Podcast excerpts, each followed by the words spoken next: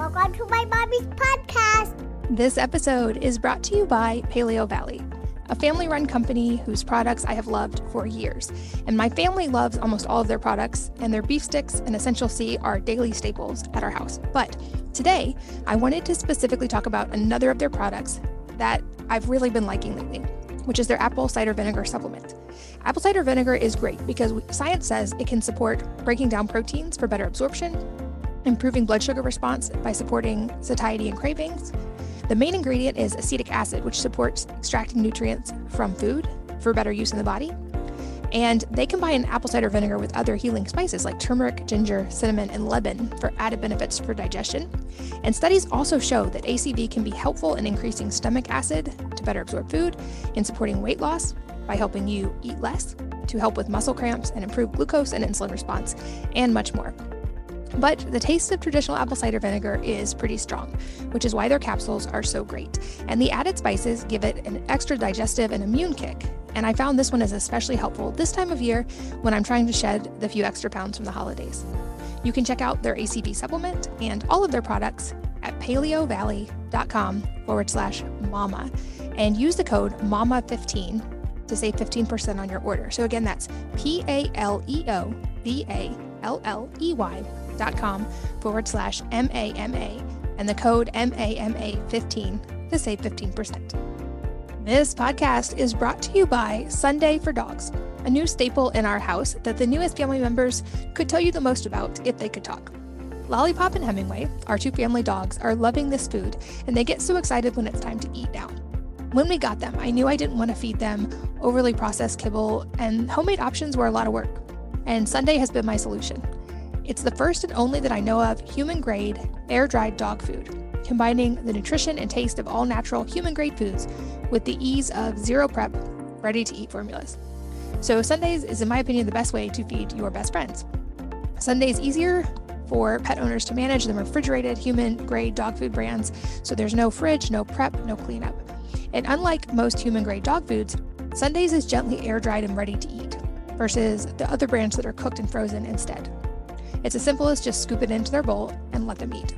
In a blind test, Sundays outperformed other competitors 40 to 0, and they contain no artificial binders, synthetic additives, or general garbage. All of their ingredients are actually easy to pronounce.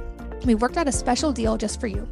Receive 35% off your first order by going to Sundays for Dogs slash Wellness Mama. That's S U N D A Y S F O R D O G S dot com slash Wellness Mama and use the code Wellness Mama at checkout. Hello, and welcome to the Wellness Mama podcast. I'm Katie from wellnessmama.com and wellnesse.com. That's wellness with an E on the end. And this episode is all about the crisis of attention, cultivating mindfulness, and developing peak mind practices. I'm really excited about today's guest. I'm here with Dr. Amishi Jha, who is the professor of psychology at the University of Miami. She serves as the director of contemplative neuroscience for the Mindfulness Research and Practice Initiative, which she co founded in 2010. She received her PhD from the University of California, Davis and postdoctoral training at the Brain Imaging and Analysis Center at Duke University.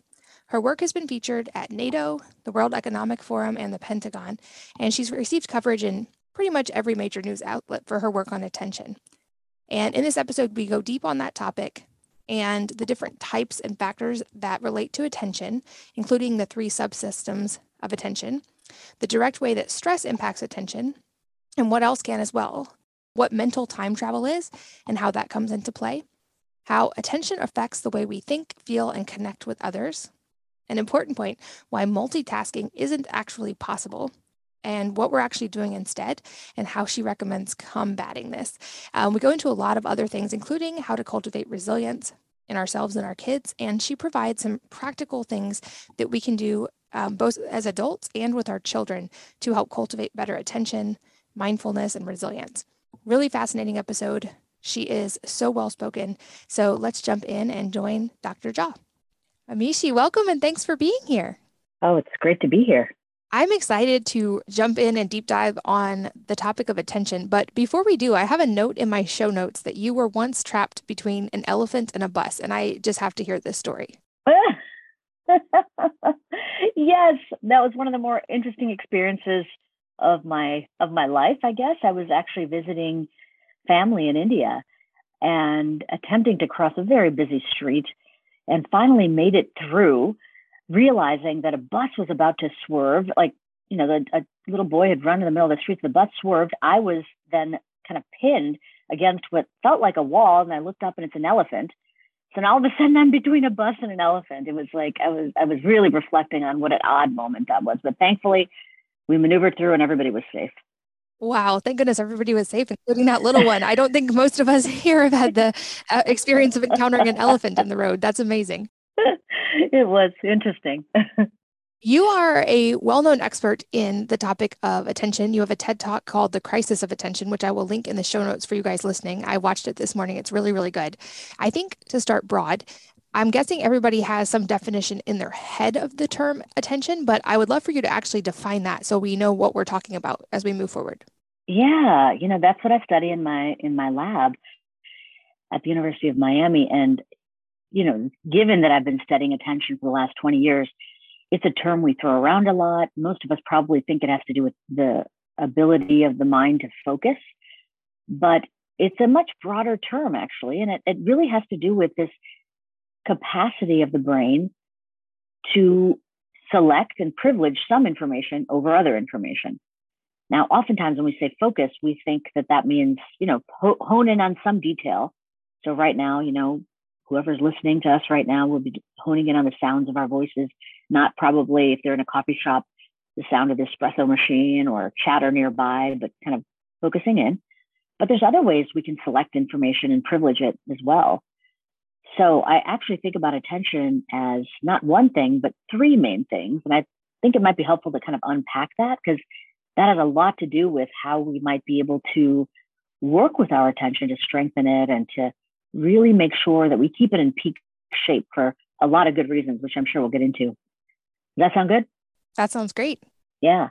So the first thing I guess is to say, even though as you mentioned, you know, this notion of a crisis, we do feel often that our attention is in a crisis mode these days. But it is still, as a brain system, a success story of our collective, you know, human evolution. The fact that we have an attention system is really a boon for us, and we can do so many incredibly powerful things. And to do so, to do complex, important things that we do daily in our lives, like I said, we think about attention as actually being divided into three main subsystems. And the first subsystem is very much like that term focus that we were that I was mentioning a moment ago. And I like to use the metaphor of sort of a flashlight. So if you're in a darkened room or if you're in, you know, the woods somewhere going for an evening walk, it's starting to get a little bit darker. A flashlight is, of course, an extremely handy tool. And wherever it is that we direct that flashlight, we get clear, crisp information, but only where we're directing the flashlight, not everywhere around it. So again, it advantages some information over other information. And the really cool part of this sort of metaphor is that just like an actual flashlight, we can direct our attention. We can decide where to put it, where to where to actually orient it so that we can use it to look not only at the external environment or even hear sounds and or whatever other sensory system we might want to kind of key in on, but we can use that same flashlight to direct our mental resources internally. So we might think of a particular memory, for example, and when we want to kind of unpack the memory, we direct our attention to it. The internal flashlight can go toward it. But another way to pay attention is almost the exact opposite. It's not this sort of narrowing and and privileging some information over other information. It's actually privileging the present moment. So right now, what is going on right now? And this is formally called the brain's alerting system because its job is to ensure that whatever it is right now that's happening, we're attentive to it. So that means we're not actually narrowing in, we're broadening, we're receptive, we're aware of what's happening in this moment. And if you want to think about a time when we do this, we do this all the time, but one kind of good example would be if you're driving down the road or you're walking down the road and you see a flashing yellow light. So it could be near a school zone or maybe a construction site. And usually what that means to us when we see it is, ah, stay alert, vigilant, pay attention to what's going on right now. Because what we may encounter is a strange traffic pattern or maybe children running in or construction equipment, whatever it is, we don't know what. So we can't focus in like the flashlight, but we stay broad and receptive. And oftentimes I'll give the metaphor of a floodlight because it's almost, like I said, opposite side of the spectrum of the flashlight. So both those give us a good indication of different ways we pay attention, whether it's to certain content or the certain moment, meaning right now. But there's a third way we pay attention that's also really, really powerful, something we call executive control. Now, that term executive is actually the same term that we use for executives of organizations. And the executive's job in the brain system kind of point of view is to advantage what we're doing right now so that it aligns with our goals. So it's like seeing what needs to be done, what the goals are of the organization, or in our case, the individual human being, and make sure our actions align with it. And when there's a mismatch, to course correct it. So that might mean we have to, let's say our goal is to, I don't know, go somewhere. We want to make sure that we follow the route to get there. And if we veer off track, we got to get ourselves back. So that just gives a kind of a broader view of, you know, it seemed like a seemingly simple question, what's attention? But it's it's really handy to think of these metaphors, this flashlight notion, floodlight, and then I like to use for, for executive control the notion of a juggler because our job is to make sure sort of all the balls, all the goals stay up in the air. We're, we're really attending to them and we're managing our behavior and our goals in this kind of fluid manner without dropping any of those balls. So, you mentioned your research. What kind of catalyzed your interest in mindfulness and attention? Yeah, you know, so I just mentioned all these different things about attention, and it ends up that each of those systems can become quite fragile and vulnerable. So for the flashlight, for example, it might not point to where we want it to go. So if you think back to that kind of picture I painted of us walking, you know, on a, on a darkened path and having a flashlight, if you heard a strange rustling or a weird sound, you would take that flashlight and boom, you know, kind of all of a sudden point it to wherever you thought you heard the sound from. It gets yanked around. And the things that yank it around are things that are potentially threatening or novel or uncertain or even self-related. If somebody called your name out when you're walking down the road, you definitely turn your head to figure out who's calling. So there's this tension point between where what we want to do with the flashlight and where it might go for other reasons. And then the same thing with the floodlight. Sometimes the floodlight can become uh, we can become overly alert or what's called hypervigilant. And also with the juggler, we can definitely drop the balls and executive control doesn't work all that well. So in my lab, we work with different kinds of populations from groups like, you know, military service members, military spouses, um, first responders, medical and nursing students, a lot of different groups for whom the professional and personal lifestyles are very high demand. And it ends up that when we are in kind of stressful and uncertain circumstances, attention can become problematic. So my interest has always been in sort of broadly speaking, how the brain works and how we can change the way it works for the better. And attention ends up being a very, very powerful system that can be disadvantaged. And mindfulness really entered my lab as a solution to train attention, to make it stronger and better equipped to rise to the challenge and work well no matter what. That makes sense. And that's a really cool analogy to think of attention in those different ways. I know I've noticed you mentioned stress as well, at least in my own life. When I'm perceivably under a lot of stress, I notice parts of my attention having more trouble, or at least the parts that I'm aware of. So, can you talk more about what stress does that impacts our attention? Yeah, yeah, great question. And I think you're not alone. Certainly, all of us have encountered that experience of like, ah, my mind just isn't right here where I need it and that really was my motivation for for writing this uh, book I've written recently, Peak Mind, because I was after doing decades of research, I really was thinking we're at a point now where you know it's not just these very very time pressured, performance pressured groups like I mentioned, these service members, first responders, et cetera. It's all of us. We're all in this sort of global crisis mode with our attention. And yes, stress is a big what I call form of kryptonite for our attention. It actually does cripple it. But there's other things too that can damage or degrade our attention. And the three biggies are really, like I said, stress would probably be one of the, the bigger ones, threat. And this could not just be threat for our sort of physical well-being, our, you know, physical safety, for example, but even our psychological and social safety. So this notion of psychosocial threats, you know, our reputation or what we want to have done, our stature may be threatened, and that's just as powerful. Or think of certain kinds of biases where there's views of us that we may not agree with, or views that we feel are really, really too high and we can't meet or match the expectations set before us. So stress, threat, and then the third one would be poor mood or negative mood. When we experience any of those, and frankly, we can't lead a life without experience those, which is part of being human. But when we experience those and we experience them, for example, over weeks and, and months, sort of like what often happens for people during demanding circumstances that are professional, but for all of us, frankly, happen at some level during the global pandemic we just experienced, we can feel that pinch and we start feeling cognitively foggy. So you asked such a great question, Katie, regarding what is it that, that happens? Why do we feel that way? What does stress do to our attention? And again, it's it's going to rely on something that is actually a feature of our brain, but can sometimes feel like a flaw. And one of those things is something called mental time travel.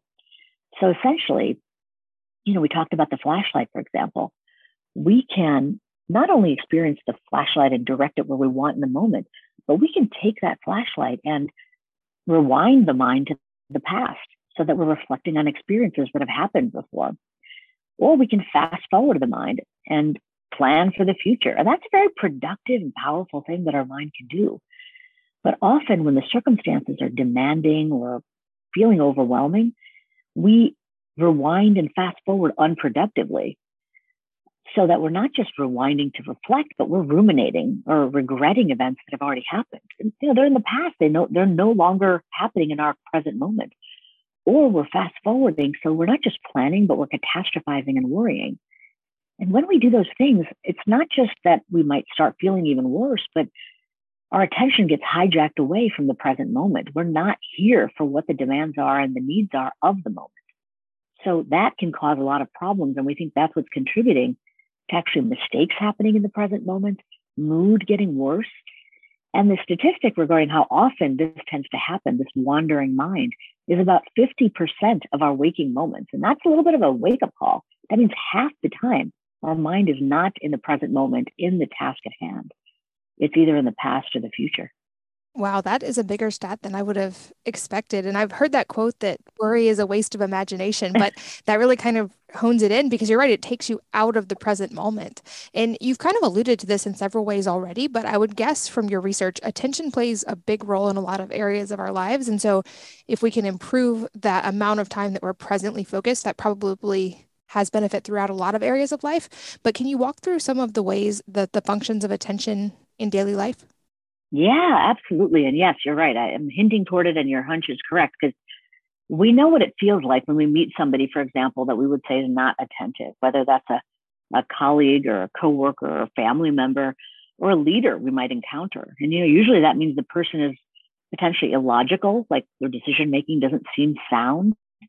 Their mood may be dysregulated, so it doesn't feel like they're really in control of their emotions. They're kind of haywire.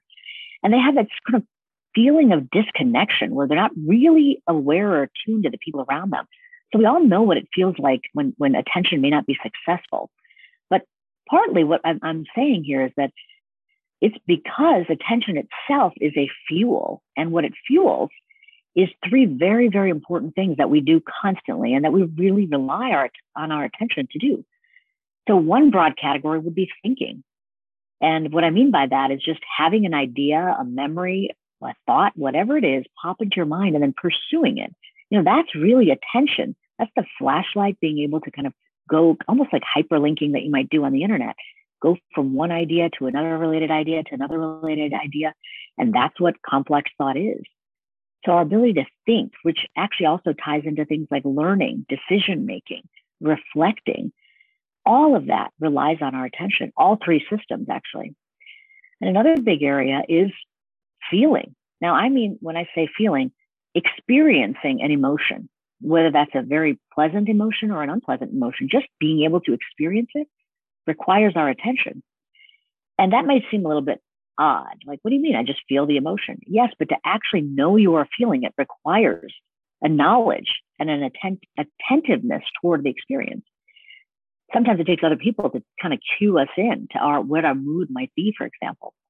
But beyond just feeling emotion, we need our attention to regulate our emotion. And what I mean by that is having a proportionate emotional response.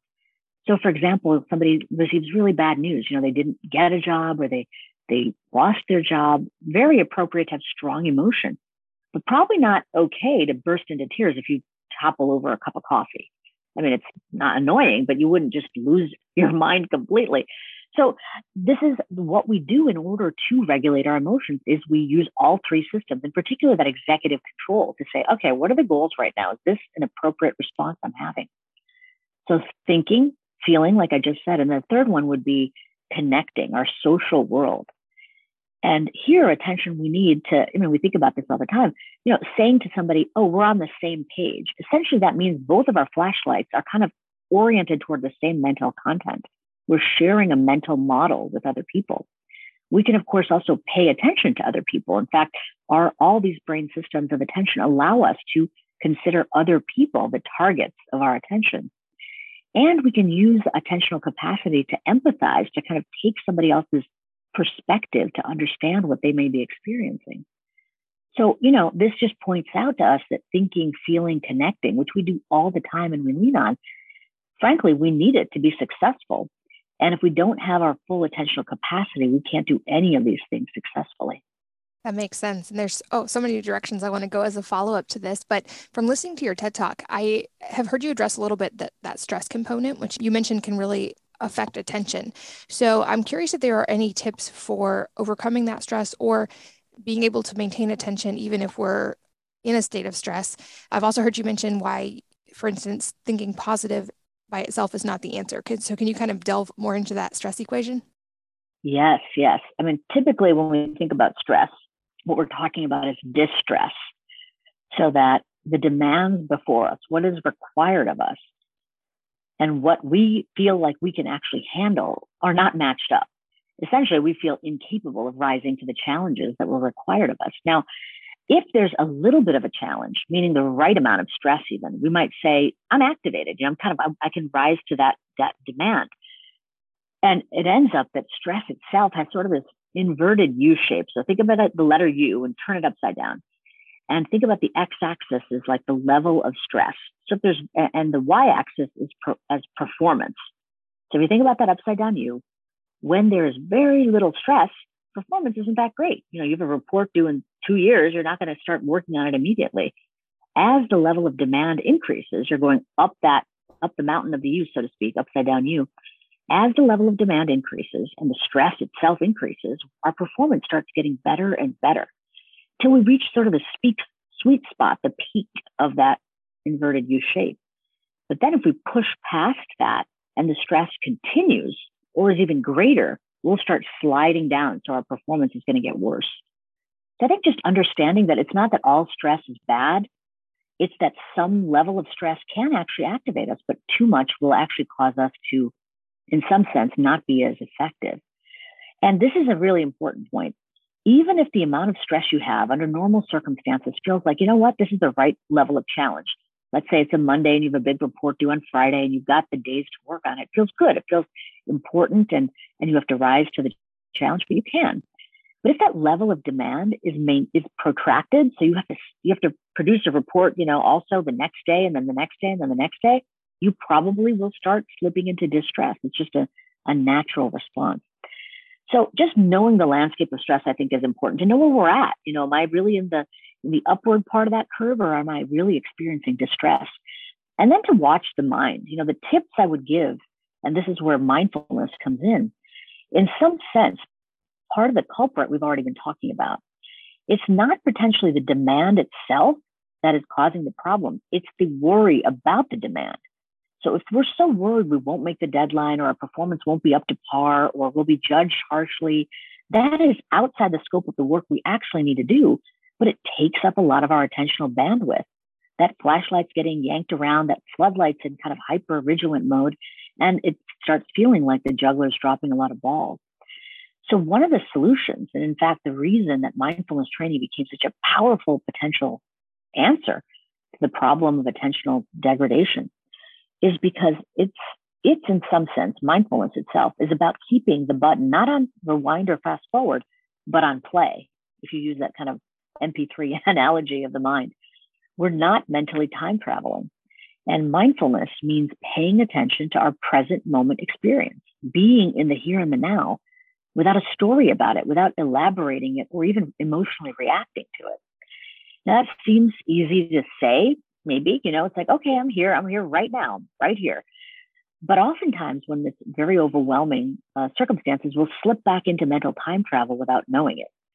So, a lot of what we do, and in fact, the research that we've been up to for the last, like I said, about almost two decades now, is training people, offering simple training techniques that people can do for about 12 minutes a day, is what we found is the minimum effective dose to train the mind to be more aware of where attention is moment by moment, and then bring it to the here and the now without a story about it, without reacting, so that we're actually able to face the challenges without sort of having a having a whole editorializing component about the challenges themselves, which just pulls us away from doing the task at hand. That's so fascinating. And I know often technology is blamed as being one of the reasons that our attention is more all over the place right now, or that at least to a lot of the parents listening, that our attention is not with our kids often and it's more on our phone. I'm curious, in, what's the research saying about how technology is impacting attention? Obviously, this is a new variable that is changing over time, but how does that impact our attention on a, on a daily basis? Yes. You know, a lot of times people will say to me, aren't our attention spans shrinking? and I'll say, no, evolution doesn't work at that time scale. It took thousands and thousands of years for our attention system to be exactly the way it is right now. And 10 years of having smartphones isn't going to change that, but it can feel like a crisis because it actually works so well that a lot of other technology companies and technology builders know how it works. So there's a reason that ping has that particular pull on us. There's a reason that social media notifications can get us, or that certain kinds of content on social media, for example, will make us click. You know, there's a reason it's called clickbait. There's, it pulls in our attention in a very specific way. So why does that happen? As I said earlier, you know, that flashlight can be directed, but can also be yanked. So things that are novel, things that are alerting, potentially threatening, potentially self-related, also just bright, shiny things in our world and in our minds can kind of grab us. And this makes it a constant challenge. So now all of a sudden you're sitting there, you want to write an email or, or your, you know, your child is uh, trying to do his or her, her homework and, you know, a notification pops up and boom, their attention is not on the, on the homework, but on the notification. And now they've got to work to redirect it back. That all takes a lot of mental energy, which is actually going to deplete the fuel that's available at some point. So, you know, an easy thing for me to say, but we have to really pay attention when we do it is to avoid things like what we might call multitasking, which is technically not even a real thing. what we're really doing is when we say we're multitasking, meaning that we're doing more than one attentionally demanding thing at the same time, is we're task switching. We're doing one task and then we're shifting our attention and doing the other task and then we're coming back again. And as you can imagine, it takes a lot of mental energy to do that. So just the ping of your phone is actually pulling you to another task, another potential task. Or you're you're on, you know, you turn on your particular social media app and you're just scrolling and scrolling and scrolling, and all of a sudden, you know, you're not doing the thing that you wanted to do. So the main thing to say is that technology is definitely a challenge for us. Try your best to monotask instead of multitask in whatever you do, whether it's in you know engaging with with technology or not. Because essentially what you're doing is you're you're advantaging your attention system to do a better job. It's not having to do multiple things at once which really means it's going back and forth quickly. And if you do need to multitask or task switch which is the real term remember there's going to be a lag going from one thing to another. And also remember it's going to take energy to overcome the kind of inertia. You know when you're in one task you're going to want to kind of stay there instead of kind of going over to something else and then returning back. And know that you may be prone to making more mistakes. So monotask when you can. And also, you know, really the broadest guidance I give is pay attention to your attention. Don't kind of default to autopiloting your engagement with social media and technology, but know that you're doing it. I'm picking up my phone right now. I'm pressing this link to this particular of this app. I'm going to look on this app for a particular reason. And then when you're done with that, get off of it you know, we have to be monitoring ourselves over and over again. And frankly, the notion that we can just break up with our phones, it's not going to happen. We need our technology to live. So we have to come up with other solutions to train our minds to advantage ourselves. That's a great point. In today's technological world, it seems more and more like the idea of breaking up with your phone is not possible as more of our lives are connected to our phone. And I love that idea of monotasking, especially for a lot of the moms listening who the idea of multitasking is so appealing. Um, but like you explained, it's not actually possible. And as you were saying that, I can see examples in my life of how hard it is to go back and forth between things, which I think is somewhat a daily struggle for all moms because we have so many things yes. that ping us, mainly our children, our job, everything all day. One thing I've recommended for that is the idea of batching. Which I didn't even think about it in the attention sense. I just noticed I was more effective at getting things done when I would, for instance, bulk cook a lot at once or do all of one thing at once and just focus on that. Um, and from what you're saying, it seems like that applies to so many areas of life and can be really valuable. So, is there any more to understand about the idea of paying attention to our attention, or is it simply having that awareness and basically like being present and paying attention to it as we go? Or are there, are there any other steps to that? Oh, there's a lot of different steps, but I love what you just said. And I think, yes, absolutely. What you call batching, I would say you've really strategize monotasking, which is awesome. And you mentioned, you know, you've got um, you've got children, children. I've got children too, and it is. It, and I think that it is a lot to to multitask. And frankly, oftentimes we don't feel like we have a choice. You know, it's like one kid needs something and the other kid needs something else. My children are older now, so it feels like I'm getting less and less of those pull around me. But I remember those days when I'm like, this is impossible. Like, how can I be combing hair, trying to help somebody with homework, and still trying to get my coffee and get all of us out the door? Like, it's just impossible. But what we have to realize is yes, what we are trying to do does feel impossible. And we probably are going to get better at task switching if we're switching between the same kinds of tasks.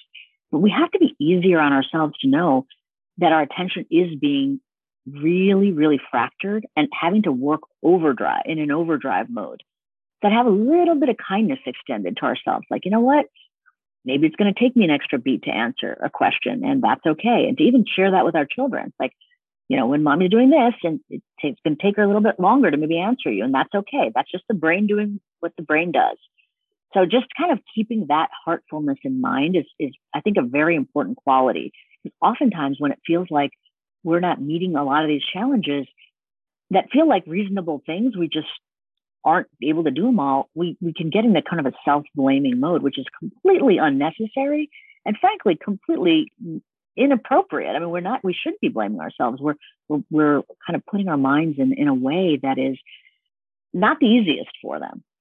So I just wanted to kind of add that piece in is that, yes, there are solutions and I love the strategies that you've proposed for doing it. But in terms of paying attention to our attention, anyway, I hope, Katie, that last point made sense. Yeah, absolutely. okay. In terms of paying attention to our attention, I wish it was all we had to do was kind of keep this in mind. I really wish that's all we had to do.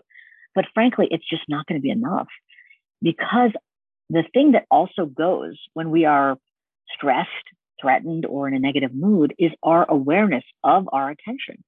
It's something called meta awareness. That's all technically that means is awareness of where our attention is moment by moment. What are the processes and content w- that our attention is occupied by? This is also very fragile and can kind of evaporate when we're lost in thought or worried about something, we're not usually thinking about the fact that we're having a thought. And think about the last time you got to the bottom of the page when you're reading something, like have no idea. You know, it, the only thing that clued you in that you weren't really there was the fact that probably your eyes reached the bottom of the page. And you're like, wait, I, what? What? I didn't. I don't recall what I just read. Or you're having a conversation with somebody, and maybe you're lost in thought of the preoccupation you have, and it's the person saying, "Are you listening?" Uh, that certainly happened to me where I'm like kind of in my own world. So these external cues can help us kind of regain our, our presence to say, ah, get back here right now. We don't often do that with ourselves, which is why mindfulness training can be so helpful. These are practices that we can do every day for a short period of time. And frankly, as, as busy parents, we know that we don't have a lot of time. So we got to take these moments as we can but we we have to really give it a shot because the more we're able to the only way we'll be able to get our mind back on track if we get lost is to know where it is in the first place so maybe i could just offer one quick practice that that i think is very helpful and that ends up being one of the foundational practices we offer to a lot of high demand, you know, high performance, but time pressured professionals, which is frankly all of us. So this is something, it's a, it's a foundational mindfulness practice. It's called, well, formally it's called a lot of different things, mindfulness of breathing, maybe, or a stillness practice. I, I have called it the find your flashlight practice. And I'm doing that because you'll see why when I describe it. So, so what we do is just, I'm going to give you a kind of a longer version that you can do start out 30 seconds. You can build up to 12 minutes a day. And then I'm going to give a very short version that we can do multiple times a day when we're out and about in the world doing our, doing our thing. So this find your flashlight practice, essentially what you do is try to find some quiet moments, dedicate them. You know, I try to yoke it to something I'm, I know is part of my daily routine. So either right after I brush my teeth in the morning or um, if there's some time between um, that and, and maybe having my morning cup of coffee, trying to trying to get the time in so I don't have to decide when to do it. It's yoked to something I know I'm probably going to do. Well, I know I'm going to do every single day, no matter what. And then finding a quiet spot, you know, starting out doing it in a quiet spot is just supportive. And what we're going to do for this short practice, and like I said, start out really, really slow, 30 seconds to a minute. We're going to just, first of all, sit and notice ourselves breathing. Just that you're breathing. We've been breathing this whole time, but now we're going to just get that floodlight and just sit here acknowledging, noticing right now in this moment, I'm breathing. And then we're going to check into something that's kind of vivid about the breath. What's what's prominent? Is it the coolness maybe on my nostrils or I don't know, maybe my chest moving up and down, whatever it feels kind of more salient, more vivid in your experience of breathing, kind of cue into that. And then the goal for the practice is to take your flashlight of attention and shine it bright right on those prominent breath related sensations. That's where you're going to keep your attention. That's what the exercise is. So you're going to stay focused on breath related sensations and just breathe normally. You're not controlling your breath. And then the next moment, or whenever it happens, notice where your flashlight is. Is it still on breath related sensations or has it gone off somewhere else? And, you know, these could be really subtle little trips we take, like, oh, I just have to remember I have to add this to my shopping list, or gosh, I forgot that I had to do that other task, or wasn't that a weird conversation I had with so and so? We do this all the time, that mental time travel. So we ask ourselves, you know, we're focusing, that's the task. But we second second instruction after we focus is notice where is the mind right now? Is it where I'm supposed to for this period of time? I've committed to keeping my flashlight on breath related sensations. So focus, notice, and then if we find that our flashlight is not where we want it to be, redirect. And that seems simple enough. Uh, focus, notice, redirect. But the really cool part about it is we're actually in that short practice exercising all three of those systems of attention. We're actually pointing the flashlight, that's the engaging that system. We're keeping the floodlight active and engaged to know where attention is. And then we're using the juggler or executive control to check in with our goals and get it back on track if we're not. And doing this over and over again is really, as many of my military colleagues refer to it, sort of like a push up for the mind. We're exercising all three of these systems. And we're not doing this to be some kind of Olympic level breath followers. I mean, we're not, the breath is just a handy target that we always have with us. We're doing it so that no matter what we're doing, we have better access to that flashlight or better access to knowledge of where our mind is in any moment and better ability to control our behavior in our in our mind so that we can accomplish our goals, even know what our goals are. So that one I, I would say is a really good handy practice to do. And um, you know, more detailed instructions I provide in my book, but I just think that keeping that in mind will make it clear why mindfulness, and that's frankly this mindfulness of breathing practice is so powerful and helpful. And I know I appreciate, and I would guess a lot of moms do as well, that it's only 12 minutes a day. I appreciate your book for this reason. I'll make sure that's linked in the show notes too. And what's interesting, and now 500 guests on this podcast, I would say at least a third, maybe close to half of them, mention meditation or mindfulness as being one of the most important things in their lives. And these are very busy people. And so this seems like an important recurring theme. And it seems like doing this kind of a practice is also something we can teach our kids from a young age to hope help them develop better attention skills as they get older. This episode is brought to you by Paleovalley. A family run company whose products I have loved for years. And my family loves almost all of their products, and their beef sticks and Essential C are daily staples at our house. But today, I wanted to specifically talk about another of their products that I've really been liking lately, which is their apple cider vinegar supplement. Apple cider vinegar is great because science says it can support breaking down proteins for better absorption, improving blood sugar response by supporting satiety and cravings. The main ingredient is acetic acid, which supports extracting nutrients from food for better use in the body. And they combine apple cider vinegar with other healing spices like turmeric, ginger, cinnamon, and lemon for added benefits for digestion. And studies also show that ACV can be helpful in increasing stomach acid to better absorb food, in supporting weight loss by helping you eat less, to help with muscle cramps and improve glucose and insulin response, and much more. But the taste of traditional apple cider vinegar is pretty strong, which is why their capsules are so great. And the added spices give it an extra digestive and immune kick. And I found this one is especially helpful this time of year when I'm trying to shed the few extra pounds from the holidays.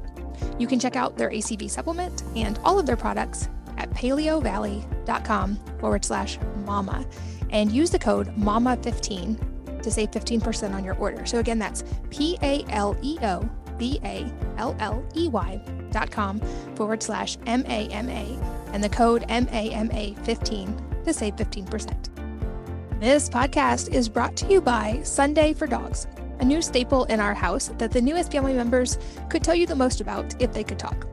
Lollipop and Hemingway, our two family dogs, are loving this food and they get so excited when it's time to eat now. When we got them, I knew I didn't want to feed them overly processed kibble, and homemade options were a lot of work. And Sunday has been my solution. It's the first and only that I know of human grade, air dried dog food, combining the nutrition and taste of all natural human grade foods with the ease of zero prep, ready to eat formulas. So, Sundays is, in my opinion, the best way to feed your best friends. Sunday is easier for pet owners to manage than refrigerated human grade dog food brands, so there's no fridge, no prep, no cleanup. And unlike most human grade dog foods, Sundays is gently air dried and ready to eat, versus the other brands that are cooked and frozen instead. It's as simple as just scoop it into their bowl and let them eat. In a blind test, Sundays outperformed other competitors 40 to 0, and they contain no artificial binders, synthetic additives, or general garbage. All of their ingredients are actually easy to pronounce. We worked out a special deal just for you. Receive 35% off your first order by going to Sundays for Dogs slash wellness mama. That's S U N D A Y S F O R D O G S dot com slash wellness mama and use the code wellness mama at checkout. Can you talk a little bit more about the science of mindfulness and why all of these high achievers name this as one of the most important factors in their lives? Yes, absolutely. And that's really heartening to hear that you're hearing this consistently. You know, I happen to study mindfulness in my lab from the brain science perspective, and really we consider it a cognitive training tool. And as you mentioned, we can start this training tool and offer it to children, pretty young children, actually, and all the way up to adults. And even as we age, this can be a helpful thing. What we're finding from the brain science perspective is that those three systems of attention that I mentioned are able to transform in terms of their structure and their functioning so that they look healthier. And it's not just that the systems themselves work better, it's that their coordination in terms of the brain networks kind of talking to each other and holding hands is happening more fluidly. So there are many, many reasons that we're now seeing that mindfulness training can be helpful because all those things that attention fuels is also benefited. So we know, for example, that when people practice mindfulness training, not only does their attention and the brain responses tied to attention look healthier, but their mood is boosted. Their performance is boosted and their and their relationships seem to be of higher quality. And now we're at the point, not a study or two. We've got thousands of studies, what, what we call meta-analyses, where we're aggregating across, you know, it could be dozens and maybe even hundreds of studies. We're now to the point where we're actually doing meta analyses of meta analyses. So the, the research is getting stronger and stronger. But the, like you said, the key is that we practice because unlike many types of knowledge we can gain, mindfulness is much more like physical exercise.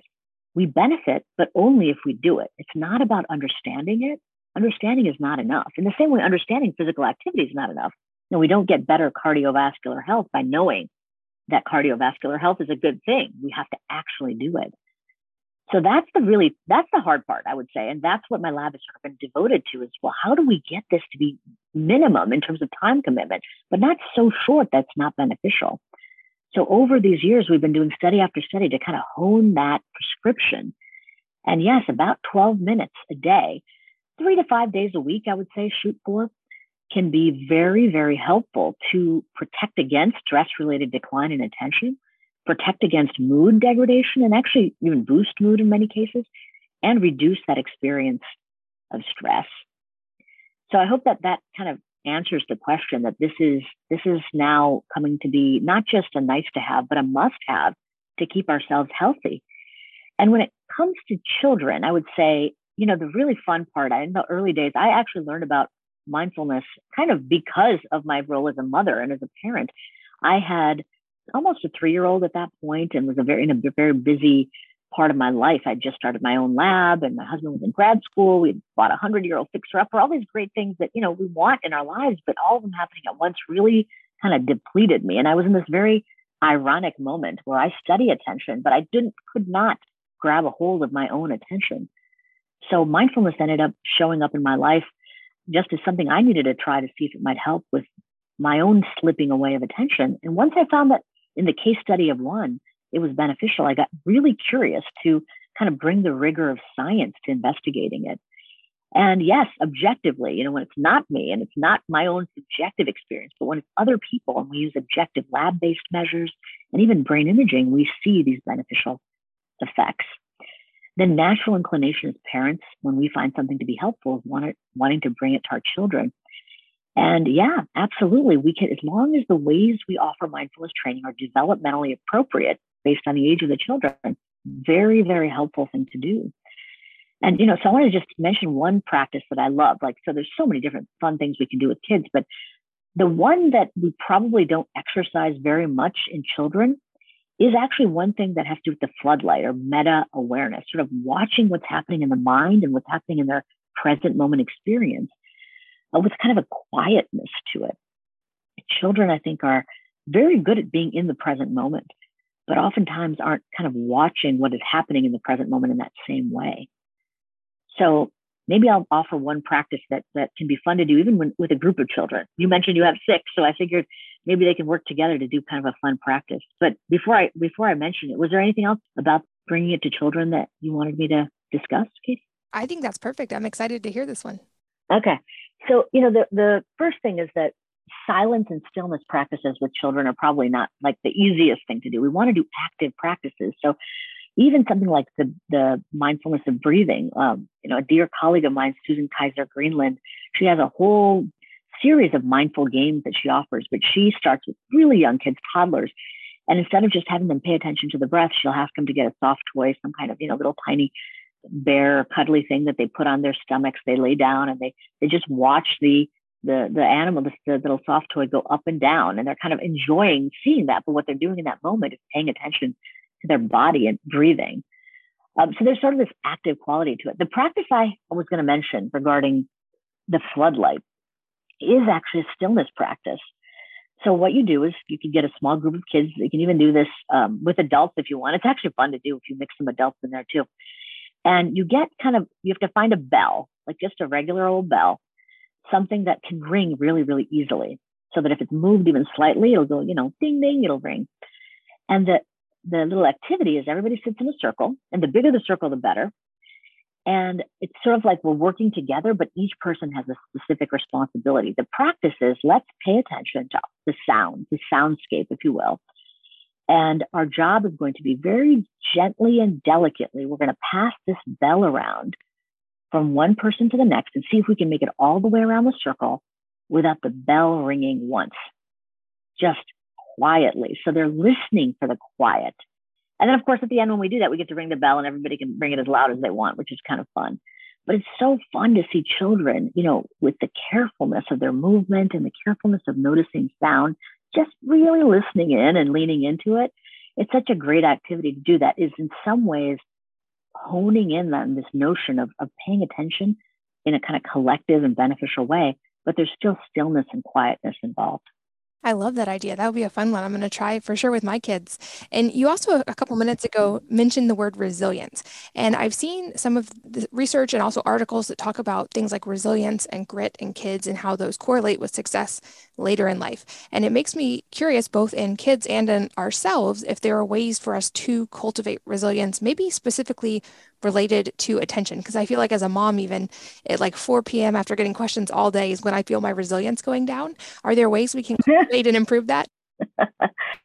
yeah, absolutely. So here's the thing, you know, what is resilience? Typically we think of it as this capacity to bounce back after challenge or adversity. What I'm talking about with mindfulness training, though, I would even characterize as pre-resilience. So, what can we do to maintain our capacity, not having to regain it after it's been lost, but just keep it steady? And this is where practices like the one we were describing, just even doing a little pick me up practice. And I had mentioned, you know, that even beyond doing the 30 seconds up to 12 minute mindfulness practice, the mindfulness of breathing practice, or as I call the find your flashlight practice, there's another one we can do often. And, you know, let's say you're coming back from a day of meetings or just a day of work and you now have the evening to contend with, probably, you know, helping out with getting children sorted with their various projects and homework and maybe carting them around to various activities or whatever it is, getting dinner ready, whatever it is, planning for next day. But you need that kind of extra boost in the afternoon to kind of bring a freshness of your mind to it. That's a little moment of resilience, but we can do it by by even not waiting till we feel totally depleted. So this is a kind of a mini practice, something we call sort of an on-demand practice. We can do it as many times as we want. It doesn't take much time at all. And I always use, like to use the external environment to cue me in to when I need to, when I can do this. So this particular practice is called a stop practice. And I don't know if you've maybe done it on, on your um, podcast before, but I'll just mention it. So STOP is an acronym. And when do we do it? Well, anytime we're stopped. It could be stopping at a stop sign, stopping at a crosswalk, stopping and waiting for the elevator, waiting at line anywhere or waiting anywhere is a great place to do it. So stop, the acronym is just stop, meaning stop. Whatever your mind is doing, whatever your body is doing physically, just halt. The next letter, T, take a breath. So one conscious breath, aware that you're really breathing right now, just like we do during the practice. Just inhale, exhale, with an awareness of doing so. So that's S and T. O is observe. After we've taken that one kind of breath, just what is happening around me right now, taking it in. Not a story about it, but just letting our eyes, sounds, whatever it is, take it in. And even in our minds, you know, I feel tension right now. I feel tightness in my body. I feel a little anticipation, whatever it is. We're just kind of collecting the data, observing what's happening in that moment. And then P, proceed, move on our way. So that STOP stop practice is so helpful. It's like a mini recharge because, and, and you know, this goes back to why I named the other practice the find your flashlight practice. Oftentimes we can feel scattered or pulled. It's because we don't really feel like we're owning our own attention in that moment. So to me, finding where our flashlight is is such a powerful way to kind of get back in control of our own mind. And the stop practice is another way to do that. I love that. I made notes in the show notes for you guys listening. And of course, I'll link to your website as well. I know you have a lot there. And I want to make sure we also touch on your book, which I mentioned will be linked at wellnessmama.fm for you guys listening. But talk about the concept of developing a peak mind and what are some of the ways we can do that? I'm sure we've touched on some of them already, but I would just love for you to talk about the book and define that concept a little. Yeah, yeah. You know, it's kind of a funny play on words. So usually when we use that word peak, we're thinking of like peak experience, you know, it's sort of singular. It's like unusual. Like I always think of like, you know, successory poster, like woman on mountaintop, like she's at her peak moment. But I like the idea of playing with that concept because what I mean when I say peak mind is almost the opposite. It's having a mind that has full access to all of its attentional capacities. And we can cultivate that. We can train for that. And with that full mind, we can stave off, stave off distractibility and we can actually use all of these brain systems of attention, as we've been talking about, to accomplish our goals, meet our challenges, and feel fulfilled. So that's sort of the promise of the peak mind. It's not a moment in time, but it's something we get to have and embody um, that can benefit us. And then what I lay out in the book is essentially a review of our research that has really been devoted to finding best practices and time efficient practices for busy, stressed out professionals and made them available so that all of us can benefit from them. And the key is that we have to kind of reframe the way we think about the mind. You know, we're at the point in our culture right now where we understand that the body needs physical activity. We know it for ourselves, we know it for our children, but we don't really think of the mind in the same way as needing mental exercise every day to stay fit, psychologically healthy. But it does, frankly. That's what we're noticing. What we're noticing in terms of the brain science is that if we just let the mind do what it will under stressful circumstances, which is frankly many of the periods of our lives, it will decline, it will degrade, it will diminish in its functioning, especially its attentional functioning, as we discussed, that fuels all these other things. So we can do something about it. We can train the mind so that it works better and it works more efficiently so that we're better able to meet the challenges of our lives. And that's what I mean when I say peak mind. I love it. Well, like I said, I recommend the book. It's a fascinating read, and I think it's really helpful for certainly professionals, but also for parents, because I think a lot of these topics are very top of mind with our children as well. And speaking of books, a question I love to ask at the end of interviews is if there's a book or a number of books besides your own that have had a profound impact on your life, and if so, what they are and why. Oh, yes. You know, for me, oh, many different kinds of things, but I would say you know, I'm a, I'm a neuroscientist, so my interest in this topic that we've been talking about has really been on understanding the science, finding solutions, evidence based for solutions um, that I would recommend to other people. But I really think that getting the experiential and getting the kind of poetic is also really, really helpful. So if you're if you're one of those people that likes to get inspired through poetry, I would strongly recommend The Essentials of Rumi. happens to be a wonderful poet from way, way, way back when. And it can really bring up a lot of beautiful imagery regarding what it means to be present. Another one of my favorite books, actually, anything she writes, I love, but two authors. One is Pema Chodron, who is actually a Buddhist nun, an American, or sorry, maybe she's Canadian, yeah, woman who ended up finding mindfulness and meditation practice and then writes just about the kind of realities of um, how to in, really incorporate a lot of these learnings into our lives and the challenges that we meet. And then another great book is called The Force of Kindness by Sharon Salzberg. So these are very strong, powerful women. And, and then, of course, there's Rumi, who's a man, but his poetry is wonderful. And it just kind of fills me up in a different way. You know, most of the time in my lab, I'm looking at charts and graphs and brain images and talking about statistics. And this kind of infuses my and inspires my mind to want to keep pursuing this as my own growth and my own learning. I love those recommendations. I'll make sure those are in the show notes as well. I've become a big fan of Rumi lately as well, but the others are new recommendations for me. So I'll make sure to pick them up. And I know how busy you are and that you're traveling right now. Thank you so much for taking the time and breaking this all down so clearly today. And like I said, I'll put links in the show notes for you guys listening so you can springboard into uh, more of your work and keep learning from you. So thank you. Thank you so much, Katie. I love your I love your podcast. You always have such informative stuff. So please keep going. It's helping a lot of people, including me. Oh, thank you. And thanks as always to all of you for listening and sharing your most valuable resources, including your attention with us today. We're both so grateful that you did. And I hope that you will join me again on the next episode of the Wellness Mama podcast. If you're enjoying these interviews, would you please take two minutes to leave a rating or review on iTunes for me? Doing this helps more people to find the podcast, which means even more moms and families can benefit from the information. I really appreciate your time, and thanks as always for listening.